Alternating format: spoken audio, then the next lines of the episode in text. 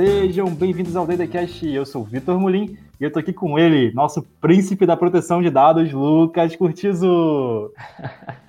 Que título de nobreza, mas muito obrigado. Tamo junto, valeu. Bem, Lucas, assim como você, eu acordei hoje com uma notícia de que o Congresso, no caso o Senado, né, na figura do seu presidente, havia prorrogado a MP 959, né, a famosa MP que adiou, que botava a vigência da LGPD para 2021. E com isso, né, o Senado prorrogou por mais 60 dias a vigência dessa MP. E se o Senado não votar as questões da entrada em vigor da LGPD até dia 18 de agosto, essa MP ela caduca.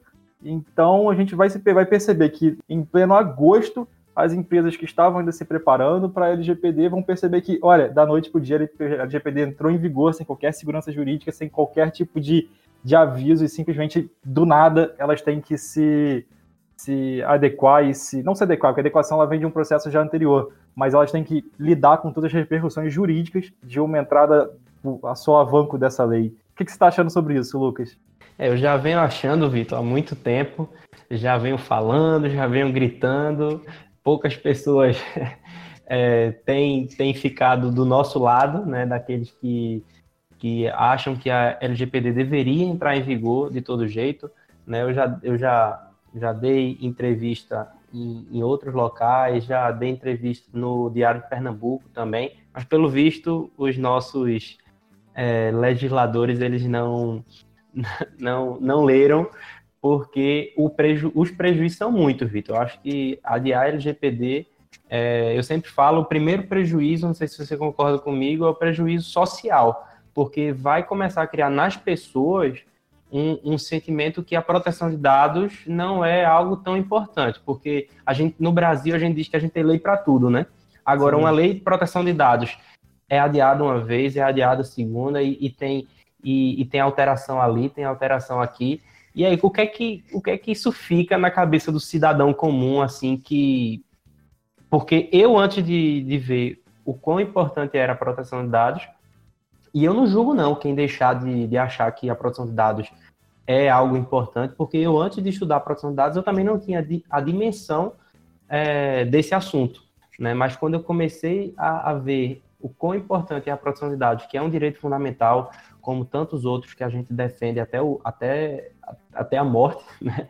Inclusive a vida também é um direito fundamental, então eu fico, me sinto de mãos atadas, né? Porque a gente já fez o que fez, já tentou defender que a LGPD deveria entrar em vigor, mas veio esse balde de água fria, que talvez fosse a última esperança, né, em relação a essa MP dar uma reviravolta no jogo, como você bem falou.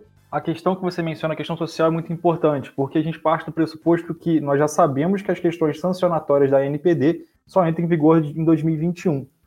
Mas existe ainda todo esse embrolho, toda essa discussão a respeito do restante da LGPD, né, Lucas? O prazo correto dela para entrar em vigor era agora, em agosto, dia 14 de agosto de 2020, e é mais do que necessário que o Congresso discuta isso. Hoje, como eu tinha mencionado, o Senado apenas prorrogou a vigência da MP. Então, a gente tem agora que a MP vai vigorar até agosto. E qual o grande problema disso? O problema é que se a MP for votada e passe para 2021, ok, tudo bem, vai ter segurança jurídica, vai ter aquele tempo ali da pessoa entender o que está acontecendo. Mas se a MP não for julgada, se a MP não for votada, cara, ela já caduca repristinando seus efeitos há 4 dias, porque eu acho que o prazo normal da LGPD entrar em vigor seria dia 14 de agosto.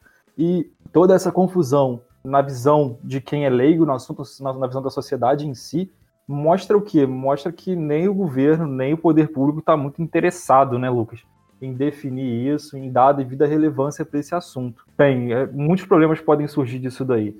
É claro que as empresas que já estão em processo de adequação devem manter, porque a adequação em proteção de dados é super necessária, né, Lucas? Porque eu até ia te perguntar como está a questão a nível internacional, aqui do Brasil, né? Como que a Europa, você que já trabalha na Autoridade de Proteção de Malta, como que as autoridades, como a União Europeia vê o Brasil em relação a isso? E para as empresas é muito importante manter o processo de adequação justamente para tentar uma segunda via, né? Se o Brasil não está, por alguma questão, não for reconhecido como... Não tem uma adequação, né? Não, sim, não está adequado. Um país que não promove a adequação, que não promove a proteção dos dados de sua população, as empresas que ainda quiserem tratar dados com a União Europeia vão ter que procurar outros meios, né, Lucas? Então, eu ia te fazer essa pergunta aí mais para você conversar um pouco a respeito disso. Não, Vitor, do ponto de vista internacional, eu falei do ponto de vista social, que é o efeito, é o primeiro efeito, você gera na população um sentimento que a LGPD não, e a proteção de dados não é nada muito especial. É a lei que não pega, né? É a lei que não pega e, enfim, é um lado. Mas do ponto de vista internacional, aí é que o negócio fica complexo e complicado para o Brasil e para as empresas brasileiras, tá? Eu sempre digo isso, eu falei isso na entrevista também. Veja, o efeito é que a empresa brasileira é que fica prejudicada porque ela não consegue internacionalizar de uma forma mais fácil, ela não consegue criar filiais, por exemplo, na Europa, na União Europeia. Então, isso já fecha o mercado para as startups brasileiras, que o efeito econômico é péssimo, e além disso, ainda afasta o capital estrangeiro, que também a gente precisa. A gente precisa desse desenvolvimento interno das empresas, mas a gente também precisa do capital estrangeiro, a gente precisa ser um país que atraia esse capital estrangeiro, porque a gente precisa para desenvolver a economia. E também porque o que acontece, Vitor, o capítulo 5, tanto do regulamento europeu como da LGPD, fala sobre esse processo de transferências internacionais de dados, né? Quando o dado, por exemplo, de algum cidadão, e então, no caso do regulamento, um cidadão europeu vai ser transferido para um país terceiro, tá? Então, eu atuo muito com isso aqui em Malta, porque eu sou o servidor da Autoridade de Malta, que estou responsável pelo subgrupo da EDPB sobre transferências internacionais, por acaso. Então, eu vejo quão longo é o processo quando uma empresa entra com aquela BCR, que é como se fosse um instrumento contratual, e também quão longo é o processo de adequação, né? Se você for ver, a própria LGPD, ela meio que copia o termo o capítulo 5 do regulamento europeu e fala que, para uma transferência internacional ocorrer, tem que ser para um país ou organismo internacional que proporcione um grau de proteção de dados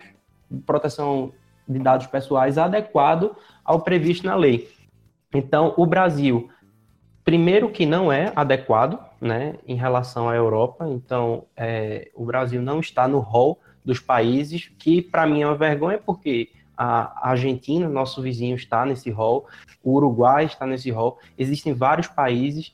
Aqui em primeira mão agora, a gente está no processo para aceitar nesse rol a Coreia do Sul também, que fez uma lei de proteção de dados, que está adequando para ficar tudo certinho, de acordo com o GDPR, e aí vai ser também entendida como um país que oferece essa proteção. Aí imagina regra, isso... Né, Lucas?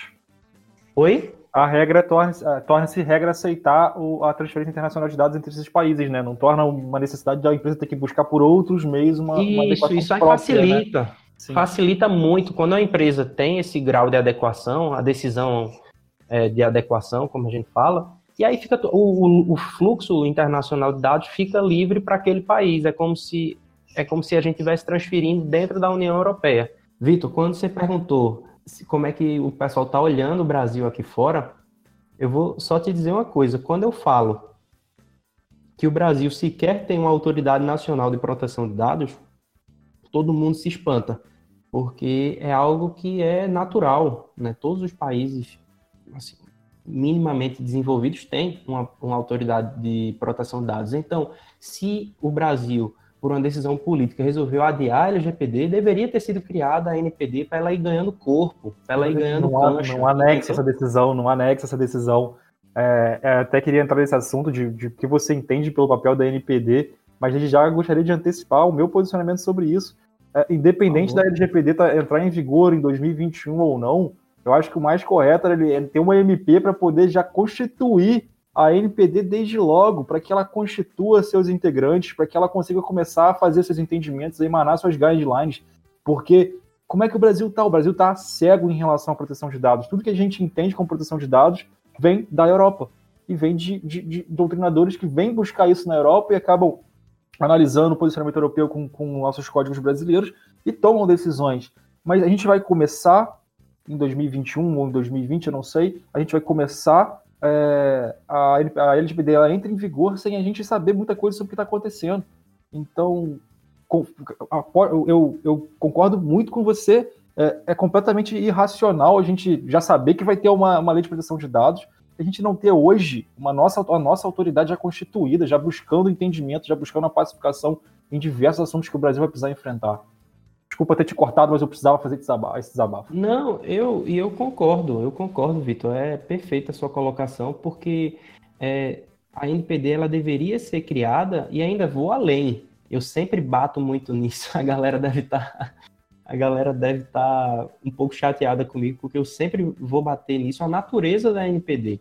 Era para ser uma autoridade independente, com a natureza do, vamos aí, beber da fonte do direito administrativo, de uma autarquia em regime especial, que seja, mas não poderia ser um órgão vinculado que integra a presidência da República. Isso aí, inclusive, Vitor, se a gente olhasse da maneira mais otimista possível, a LGPD entrando em vigor, a NPD sendo criada este ano, eu ainda digo para vocês, a Europa não ia aceitar o Brasil como um país adequado por conta dessa natureza da NPD. Eu falei do caso da Coreia do Sul, e eles têm a PIPA, né, PIPA, que é a Lei de Proteção de Dados, e eles garantiram que a Comissão de Proteção de Dados, que é a PIPC, tenha a independência garantida por lei. Então, essa independência da Autoridade Nacional de Proteção de Dados tem que ser garantida por lei e tem que existir. Senão, do ponto de vista internacional, o Brasil vai continuar sendo um país que não, digamos, que não é interessante para investimentos, principalmente de empresas de tecnologia, porque elas precisam desse fluxo internacional de dados que o Brasil oferece alguns obstáculos por não oferecer um enquadramento jurídico adequado a ponto de vista internacional.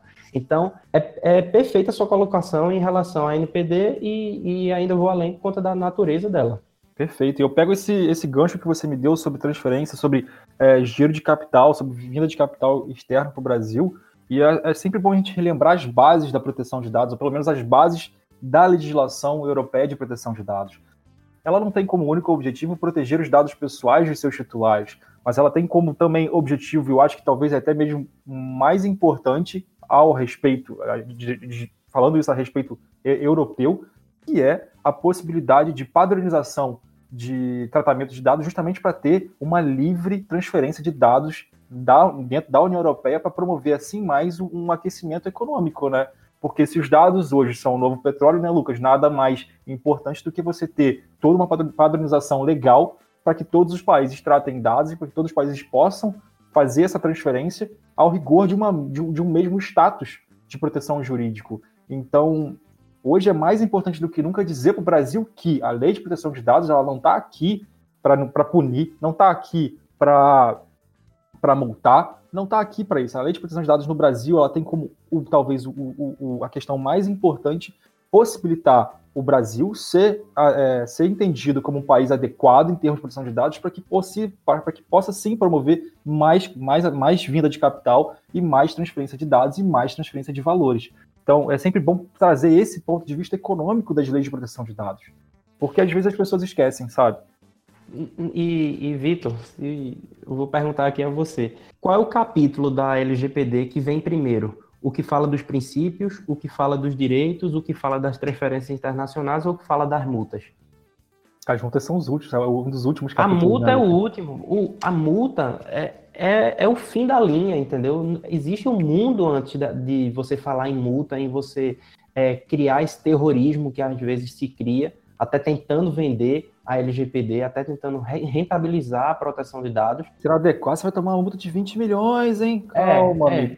Não, cara, deveria ser muito mais como é que eu deveria assustar muito mais o fato de você falar em princípio da transparência, minimização de dados, você vai ficar, o que é isso? Minha empresa não sabe o que se trata, essa minimização dos dados, essa limitação das finalidades, Então, a transparência, os direitos dos titulares, será que eu sou capaz de responder uma solicitação de direito de acesso no prazo legal?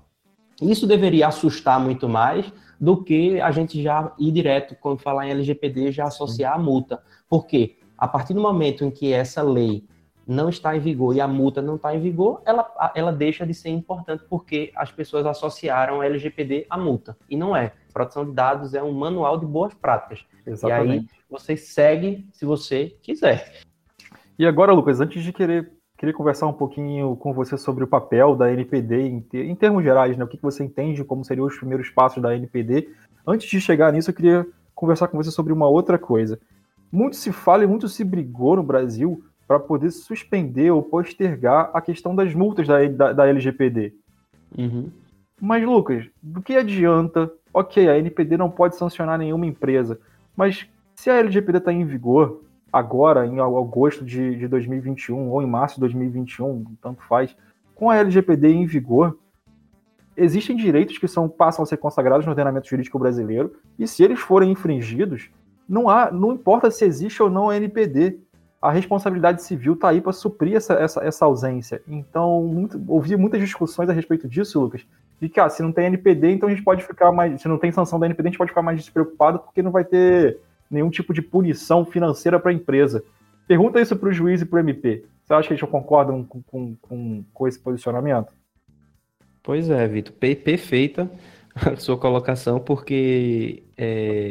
Existem os direitos e, enfim, as violações relacionadas à proteção de dados, elas vão existir de toda forma. Então, mesmo sem LGPD, lógico, como eu falei no seu último episódio que eu participei, mandei um áudio, a gente não vai cometer a aberração jurídica de fundamentar, como existem já juízes que estão fundamentando decisões baseadas na LGPD, né? De certa forma, isso quebra com a legalidade, mas existe a responsabilização civil que nada diz respeito à responsabilização administrativa que a LGPD trata. Então, o acesso à justiça está aí. Se a pessoa sentiu que que existiu danos morais, que existiu danos patrimoniais por conta de um tratamento ilícito de dados pessoais, não precisa de LGPD, porque a legislação civil brasileira já... Nós já temos o Código Civil, o Código Consumidor e o Marco Civil da Internet para isso. Pois é, e sobre a ausência de uma autoridade, mesmo no âmbito administrativo, eu acho que as coisas não estão perdidas. Eu consegui entrevistar aqui no nosso DataCast doutora Juliana Oliveira Domingues, que é a diretora nacional do Departamento de Proteção e Defesa do Consumidor. E ela explicou muito bem que está atuando, né, atuou em relação aos dados dos consumidores contra o Zoom, né, uma investigação em face do Zoom, o uso de inteligência artificial nas escolas, um episódio muito bom que vocês, quando acabar esse, vocês podem ouvir também.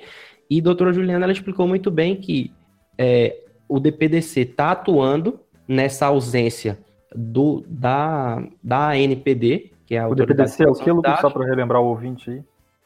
É o Departamento de Proteção e Defesa do Consumidor. Perfeito. E doutora Juliana é a diretora do DPDC, e ela explicou muito bem que mesmo que muitas pessoas venham, você está atuando como se fosse a ANPD.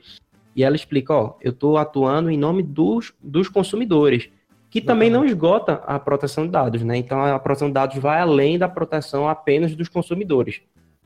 É a proteção de pessoas naturais. Então, lógico, existem outras autoridades que estão atuando, protegendo os dados, mas em âmbitos menores do que seria a NPD se ela já estivesse existindo. Perfeito, Lucas. Eu acho que é incrível, é muito importante a gente desmistificar alguns tipos de dogmas e de mitos que vêm se criando aos poucos, né? E é muito importante dizer que não é só a NPD que vai ser responsável por fiscalização. qualquer um de nós pode fiscalizar tratamentos ilícitos e irregulares, partindo do pressuposto que os nossos próprios dados estão sendo tratados a todo momento. Então, tanto eu, quanto o Lucas, quanto você, aí que está nos ouvindo, tem o direito de provocar o judiciário a respeito disso, e ainda tem outros órgãos competentes para tal. E lembrando que o próprio Ministério Público do Distrito Federal é um dos, talvez seja um dos maiores competentes, aí, um dos maiores responsáveis por já estar provocando em todo o Brasil, por já estar provocando empresas a se adequarem, não com base na LGPD, mas com base no Marco Civil da Internet, com base no Código Consumidor. Então é importante já dizer que existem membros do Ministério Público que já estão muito atentos a isso e que, relembrar mais uma vez, a proteção de dados ela vem, sim, para proteger os dados dos titulares, mas também para possibilitar essa livre transferência de dados internacionalmente que agrega valor econômico à tua empresa. Lucas... Vitor, só antes de você finalizar, eu queria fazer uma pergunta para ti também. Porque eu falo muito, e algumas pessoas podem talvez não entenderem muito o meu ponto de vista, porque eu estou do ponto de vista da autoridade, e a autoridade ainda não existe no Brasil. Mas aí eu queria perguntar a você, Vitor, que você, por estar atuando e fazendo consultoria na iniciativa privada, como é que você olha para esse mercado do Brasil a curto e a longo prazo para ti, que, enfim, se pensa em expandir os teus serviços para o Brasil também, ou com esse adiamento o mercado, até para os profissionais, para os advogados, tem muito advogado que nos escuta, para ele pensar um pouquinho como é que vai ser esse mercado para a iniciativa privada, para a advocacia de consultoria no Brasil, no curto prazo até a LGPD e também no longo prazo depois dela.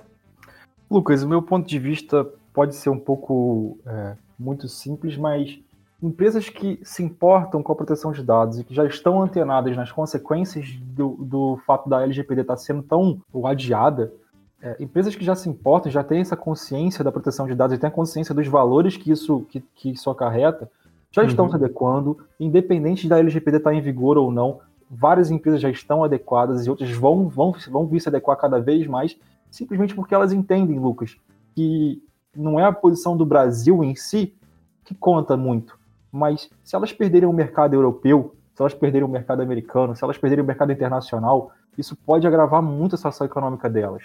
Além disso, Lucas, essas empresas também sabem o valor reputacional que é a privacidade e a proteção de dados dos seus usuários. Cada vez mais, por mais que ainda não seja tão massificado assim, cada vez mais as pessoas estão pensando duas vezes antes de concordar e de dar o consentimento delas em relação ao tratamento de dados. E clientes, ao mesmo tempo que você tem aqueles clientes da área alimentar que optam por consumir produtos mais biológicos, você vai ter também clientes que são envolvidos com tecnologia que vão sempre optar e pagar mais caro e até mesmo difundir essa ideia de empresas que estão aí de acordo com os princípios basilares dessa área, Lucas. Então... empresas que apenas estão esperando a LGPD para poder se adequarem, eu acho que essas empresas, Lucas, elas vão se adequar nem tão cedo. Porque se você tem uma legislação que se baseia muito naquilo que você disse, que é princípios básicos de uma boa governança, se você tem uma lei que promove esse tipo de instrução, isso não tem que esperar a lei entrar em vigor para você correr atrás dela, sabe? Os princípios estão lá, as diretrizes estão lá. Tem muitas empresas, Lucas, que não precisam de muito para poder... está adequada com a LGPD. Então, eu acredito que é um mercado que vem crescendo muito no Brasil, independente da LGPD ou não, está em vigor. Por um lado, é ruim para a visão brasileira, para a visão internacional do Brasil, de que está ainda com esse obstáculo em relação à legislação, mas eu vejo também que é um ponto positivo, aí, não para o Brasil, mas para diversos outros profissionais, Lucas, que estão aí tentando cada vez mais se adequar, cada vez mais entender, cada vez mais se capacitar e cada vez mais poder vender esse tipo de serviço para milhares e milhares de empresas no Brasil. A gente tem que entender que o Brasil é um país imenso, né, Lucas? E não vai ser 10 ou 20 empresas que promovem consultoria e adequação que vão tomar conta do Brasil inteiro. Lembrando que até a escola do seu filho, não seu filho, Lucas, que você ainda não tem, né? Mas até a escola do... até a escola... que eu tava com algum filho por aí. Até a escola do seu sobrinho ou de qualquer outro conhecido seu trata dados pessoais. E se houver um vazamento de dados pessoais ali, você sabe que você pode muito bem provocar os órgãos competentes para isso. Então, o que mais tem à sua volta são empresas que tratam dados pessoais e precisam de adequação. Então, quanto mais profissional capacitado, Lucas, mais rápido o Brasil se adequa em termos gerais e melhor também e mais maduro se torna o debate da proteção de dados, o que é, para mim, um double win, né, cara? Todo mundo sai ganhando. É, eu concordo também, eu concordo com essa questão do quanto mais profissional. Eu sei que a tendência é as pessoas que foram os pioneiros em qualquer mercado, eu não vou falar da proteção de dados, mas qualquer mercado, elas tentem, abocanhar cada vez mais esse mercado, mas a proteção de dados e o tamanho do Brasil, não tem como você dizer que é muita empresa, todo mundo vai precisar se adequar, e mais cedo ou mais tarde, é lógico, com esse adiamento. Eu sou um pouco mais firme quando eu falo, eu fico um pouco mais sério quando eu falo desse assunto, porque eu vejo o retrocesso que está sendo no Brasil. E eu, e Vitor e Rafael, que somos do DataCast, a gente vê o quão importante é ter uma cultura de proteção de dados. E eu não estou aqui para falar mal do Brasil não, tá, pessoal? Eu falo porque eu me sinto no dever de dizer, eu estou vendo de dentro o processo que é. Né, eu estou vendo de dentro da EDPB como é que está sendo longo um processo para que uma empresa seja adequada. E eu tenho esse canal que é o DDCast para falar para o Brasil e guardar isso para mim, eu não posso. Então eu tenho que expor mesmo minha opinião, eu não fico em cima do muro de jeito nenhum em relação a esse assunto, porque é o futuro das empresas brasileiras, da inovação brasileira, da economia brasileira, e a gente não pode aceitar, entendeu? A gente não pode aceitar que, porque o coronavírus. Cara, o coronavírus mandou todo mundo para casa e o fluxo de dados pessoais aumentou mil vezes mais. Exatamente. Durante a pandemia. Né? Todo mundo trabalhando de casa, teletrabalho, trabalho remoto. Então, aqui na Europa, o trabalho das autoridades duplicou por conta do coronavírus. Pode medir a temperatura do trabalhador.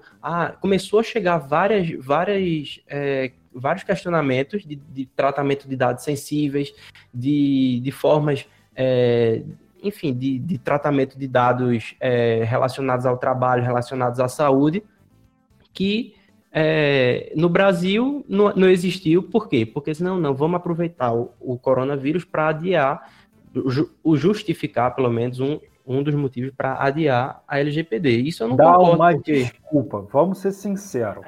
Isso eu não concordo. É positivo. Não concordo. O que foi feito foi dar uma desculpa plausível para o adiamento. Eu falei aí que existe um ponto positivo do adiamento, mas eu não concordo, tá? Para mim, a LGPD e principalmente a NPD já tinha que estar em vigor já há muito tempo. Tanto é que, gente, cultura de proteção de dados na América do Sul já é liderada, se não me engano, pelo Chile desde a década de 80 ou da década de 90, se eu não me engano. Então, o Brasil não tem motivos plausíveis para não ter a sua própria legislação já há muito tempo. Não, é uma economia, Vitor, baseada em dados, e o Brasil insiste em permanecer atrasado em relação a isso. Né? É fundamental, e eu falo, e eu ainda sempre falo isso. Mas a NPD não está estruturada, seria uma irresponsabilidade entrar em vigor uma lei que aplica multas tão altas. Pronto, então entra em vigor a lei, era o que eu acho que deveria ter acontecido. Já que se adiou tanto a criação dessa ANPD, cria a ANPD que está sem aumento de despesa, que eu sou contrário, deveria ser uma autarquia, mas houve uma alteração na lei para virar um órgão presidencial. Então cria esse órgão presidencial e começa a estruturar aquele órgão sem aplicar multa. Até seria uma forma de provar que a LGPD não é só multa. Eu até gostaria de te perguntar isso desde logo. Qual a sua opinião a respeito do papel da NPD em si, cara? Porque eu vejo tanta coisa que a NPD tem que fazer. Para começar, ela tem que formar o seu entendimento sobre proteção de dados no Brasil. Ela tem que criar guidelines para que as pessoas consigam, aí sim, implementar a proteção de dados nas empresas. Ou seja, como que ela cobra uma coisa, como ela sanciona uma coisa, se nem ela se manifestou a isso, se nem ela se manifestou sobre isso ainda? Eu queria te perguntar sobre o que você acha que vai ser o papel da NPD assim que ela efetivamente for criada. Você acha que ela já vai sair multando, fiscalizando todo mundo, ou você acha que ela vai parar, vai respirar, vai mostrar, vai conscientizar a população sobre o que é proteção de dados, para depois, em caráter necessário, começar a sancionar? Eu espero que ela comece com esse trabalho didático para depois utilizar essa última ratio, que é a aplicação da multa. Né? Existem outras sanções também, além da multa. Então, eu acho que deveria ser estruturada de uma forma que a equipe da ANPD seja, ao mesmo tempo, emita guidelines, emita conhecimento em relação à proteção de dados, debata, discuta, traga especialistas de outras áreas para ajudar e, ao mesmo tempo, aplicar as sanções da lei, investigar as reclamações. O problema, Vitor, é o tamanho do Brasil. Se você fala de uma autoridade que vai ficar lá em Brasília e, enfim, vai ter que dar conta da parte teórica e também da parte de execução da LGPD, de fiscalização efetiva da LGPD, fica difícil você imaginar qual o tamanho necessário para que uma autoridade dessa seja próxima, de que uma autoridade dessa seja, de fato, algo voltada para as pessoas, né? Porque aqui na Europa existe o órgão máximo europeu, que é a EDPB, a EDPB, e existe, cada Estado membro tem a sua, então é uma execução, é uma fiscalização descentralizada. No Brasil vai ser tudo centralizado, e eu, de fato, fico muito curioso para saber se um órgão centralizado em Brasília vai conseguir,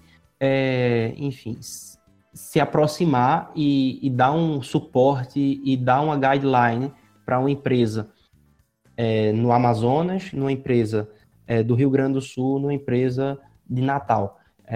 Esse é o meu maior medo, é que seja um órgão que não consiga, o braço não consiga abraçar o Brasil inteiro, né? E aí precisaria cada vez mais de contratação de pessoal, só que a gente sabe também que o Brasil está numa crise, enfim, fica aquela...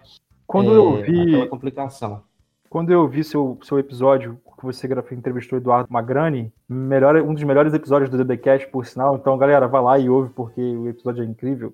Você comentou com ele que na Alemanha, porque ele está na Alemanha, né? Na Alemanha, cada estado alemão, além de ter uma autoridade nacional, né? Cada estado alemão também tem sua autoridade de proteção de dados que fiscaliza, né, Lucas? Descentralizadamente, né? Berlim tem uma, cada região da Alemanha tem uma. Região da Alemanha. Talvez esse pudesse vir a ser um dos caminhos que o Brasil deveria adotar para poder realmente difundir os dados. Era meu sonho. Né, cara? Que o Brasil descentralizasse e nós tivéssemos, pelo menos, por região, né? Vamos lá, Brasil. Tem o TRF. Tem que pensar, tem o TRF, primeira, segunda, terceira, quarta, quinta região. Poderia haver também uma divisão, pelo menos por região, para tentar uma abordagem um pouco mais personalizada, entendendo mais as dores das empresas daquela região. Porque, de fato, o Brasil é um país muito desigual e a gente não pode pensar que uma guideline vai servir para uma empresa de um estado X, do sul, do norte, nordeste, é a mesma do centro-oeste e sudeste, não tem como. O Brasil é muito grande, o Brasil é um país continental e não tem como você pensar que uma autoridade só vai centralizar tanto a fiscalização como o estudo, o trabalho de guiar as empresas em relação à proteção de dados. Eu ficaria muito feliz se o Brasil descentralizasse, mas eu acho que não vai rolar, não. Você não quer nenhuma autoridade, né? Imagina 26. Eu ficaria feliz só com a NPD, no momento, né? Mas também da forma que foi feita, eu não entendo porque não foi criado. Sendo bem sincero, se é um órgão sem aumento de despesa, né? A LGPD foi alterada para deixar bem claro, sem aumento de despesa, eu não sei porque não foi criada a NPD.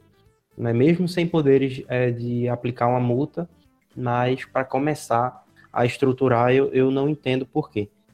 Mas, enfim. Mas é isso aí, Lucas. Eu acho que a gente passou aí por todos os pontos que deveriam ser tratados.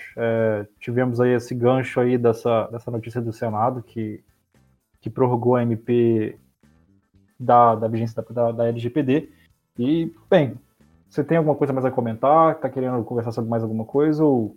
Não, mandar um abraço pro nosso hermano Rafael. É, nosso DDP. E agora ele propôs para mudar o nome para Direito Digital, porque ele está indo para morar na Espanha. Então nós vamos ter o nosso DDCast de Rafael Souza morando na Espanha agora, gravando o DDCast de lá. Então ele está querendo gravar em espanhol. Não sei se eu encaro, não. Você encara, Vitor? Não, eu não sei, só sei... Olha, que tal? Vou abrir um enquete com os DDCast para o pessoal escolher qual o idioma agora do DDCast. Vai ser continuar em português, se a galera estiver gostando, se não a gente muda para espanhol, tem bronca não. Imagino, mas eu tô feliz por ele, estou feliz demais. Parabéns, Rafa. Era um sonho dele ir morar na Espanha, ele conseguiu, e torcendo demais que as coisas e os projetos lá deem certo, né? Porque o DDCast só não é gravado em mais países porque só somos nós três, cara. Senão a gente já tava aí dominando o mundo já. É, começamos, eu em Malta, Vitor na Estônia e Rafael em Portugal. Aí você foi para Portugal e Rafael disse, não, tem que ser internacional a parada aqui. Vamos cada um em um país. Então, Rafael se mudou para a Espanha porque disse que Portugal ficou pequena para ele e para o Vitor ao mesmo tempo. Então, pandemia me engordou. Mas é isso aí. É isso aí, pessoal. O episódio de hoje tá por fim. Abraço a todo mundo. Abraço a Lucas aí também. E Rafa. Valeu, Vitor. Valeu. Tamo junto. Um abraço a todo mundo, pessoal.